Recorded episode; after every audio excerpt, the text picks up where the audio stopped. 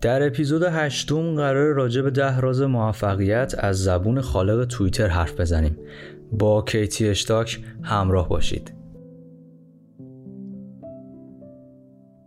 سلام من خشایار تماسبی هستم و شما شنونده اپیزود هشتم از فصل دوی کیتی اشتاک در این اپیزود می‌خوایم راجع به جک دورسی بنیانگذار توییتر حرف بزنیم و ده راز موفقیت رو از زبون ایشون بیان کنیم. پس با من و کیتی اشتاک همراه باشید.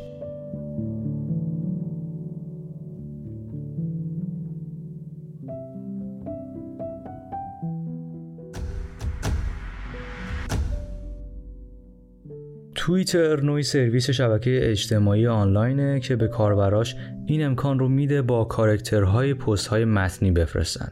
جک دورسی خالق این شبکه اجتماعی در مارچ 2006 اون رو ابدا و چند ماه بعد راه اندازی کرد.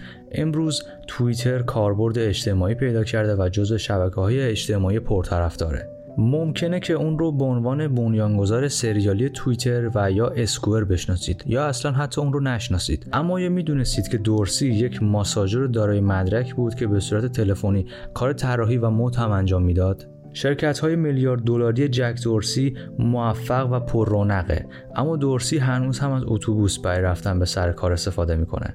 هر کاری که دورسی انجام میده از کارهای روزمره صبحگاهی بدون تغییرش گرفته تا اصرار اون به داشتن یک مدل موی جالب و همچنین عادات و نگرش های اون همگی ستون های اصلی موفقیت های پی در پی اونه.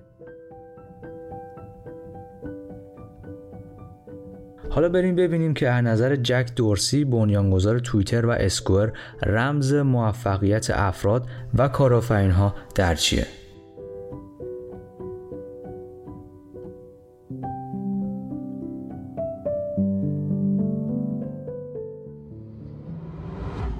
با ایده شروع کنید. دورسی میگه تصور غلطی که وجود داره اینه که کارآفرینان موفق کاری می‌کنن که رئیس خودشون باشن و بعد به دنبال ایده میگردن.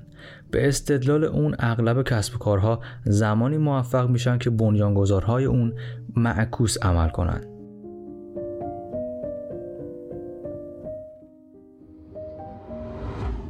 یک شرکت شفاف بسازید. در طول تمام جلساتی که در ادارات مرکزی اسکور برگزار میشه بعضی ها یادداشت برداری می‌کنن و بعد این یادداشت ها رو برای تمام کارمندهای این شرکت میفرستن. دورسی میگه این یادداشت ها اطلاعات همه رو در یک صد نگه میداره اما مزایای دیگه هم داره. اینکه تمام دیدگاه ها و نظرات جدید و گوناگون رو دریافت می‌کنیم و کاری می‌کنیم آدم ها به روش های مختلف فکر کنن و خلاقیت های بیشتری رو در سازمان ایجاد کنن.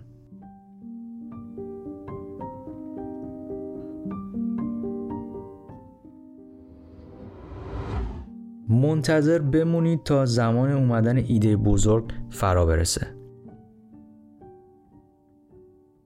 در ابتدا ایده توییتر در سال 2000 به ذهن دورسی رسید اما ارسال پیام کوتاه هنوز کار بزرگی نبود. آمریکایی ها به طور متوسط تنها 35 متر در ماه ارسال می‌کردند. دورسی میگه به سرعت فهمیدم هیچ کس دیگه دستگاه پست الکترونیکی موبایل نداره. بنابراین این سیستم به نوعی بلا استفاده بود. در سال 2006 روزی که منتظرش بودم فرا رسید. آمریکایی ها هر ماه بیش از اون که تماس تلفنی بگیرن پیام متنی ارسال می‌کردن. جک دورسی سرویس شبکه اجتماعی توییتر رو در ماه مارچ آغاز و چند ماه بعد راه راه اندازی کرد. وقتش رسید. زمان مناسب بود و توییتر گل کرد.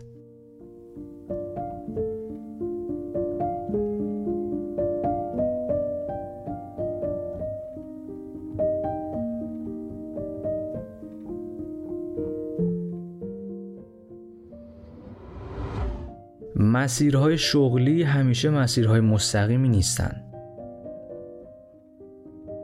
درست قبل از راه اندازی توییتر دورسی در دانشکده طراحی مد مشغول طراحی لباس بود. کارهای معین و جدی داشت مثل تصویرگری و ماساژ درمانی. پس چرا تصمیم گرفت به سراغ برنامه نویسی و کارآفرینی بره؟ اون میگه اونها ابزارهای مورد نیازم بودن تا اونچه که دلم می‌خواست رو بسازم.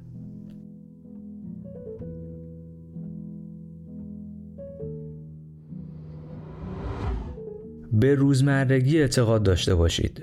دورسی هر روز صبحش رو به یک شک شروع می‌کنه. اون صبحها دو عدد تخم مرغ آپز با سس سویا و یک برش توت فرنگی می‌خوره. اون تمام هفته خودش رو با دقت برنامه ریزی می‌کنه. دوشنبه روز مدیریته. در شرکت اسکوئر یک جلسه فکری و عملی داره و در زمانی که صاحب توییتر بود یک جلسه کمیته عملیاتی داشت.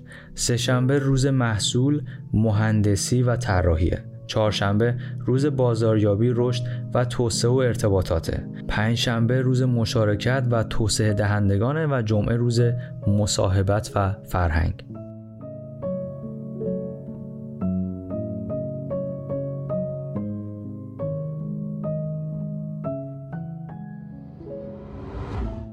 رسیدن به کمال از طریق سادگی.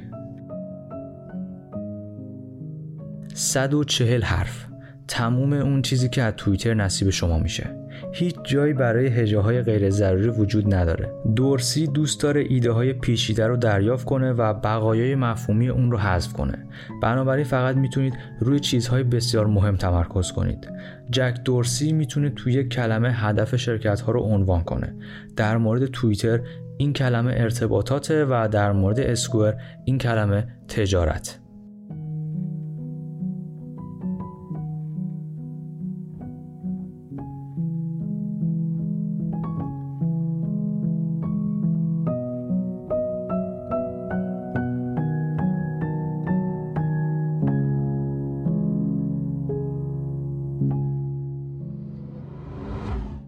یادداشت ها رو نگه دارید. همه تاریخ گذاری ها به دوره دبیرستان برمیگرده. مدت ها قبل از اینکه دورسی شرکت هاش رو بسازه یادداشت های خودش رو نگه می داشت و حالا میگه این بهترین کاریه که تا به حال در زندگی خودم انجام دادم.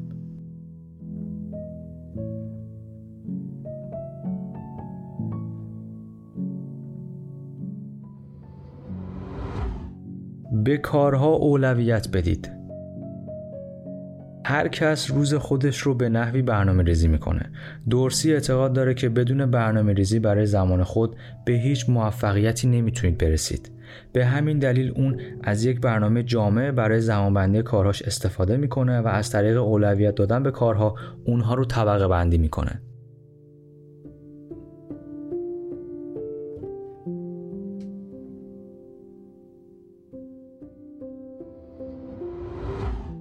ارتباط و همکاری دو اصل کلیدی دورسی میگه اگر دو بخش اداری دارید که با هم ارتباط ندارن یا دو نفر که نمی‌تونن با هم همراه باشن این اختلاف نظر در محصولی که عرضه می‌کنید خودش رو نشون میده و مشتریان شما این اختلاف نظر رو می‌بینن. شما مشکلات شرکتتون رو در بین مشتری هاتون می‌برید و کاری می‌کنید که بسیار کار گستاخانه و خودخواهانه است.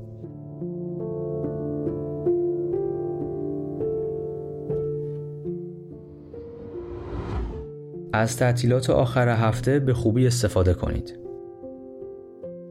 بعضیا تصور می‌کنن که آخر هفته ها بهترین زمان برای انجام اضافه کاریه تا در کارهاشون جلو بیفتن. اما بسیاری از افراد موفق عادت به انجام این کار ندارن. روزهای پایانی هفته روز باستاب ها بازخوردها استراتژی و آماده شدن برای بقیه هفته است.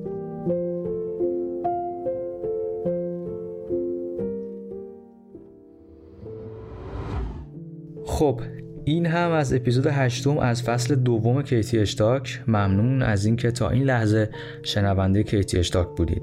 صفحه اینستاگرام و کانال تلگرام ما رو هم دنبال کنید at sign KTH underline talk. و همینطور صفحه ما رو در اپ پادگیری که به پادکست گوش می‌دید subscribe کنید و نظرات خودتون رو در قسمت کامنت ارسال کنید. در آخر و مثل همیشه بهترین ها مال شما و ممنون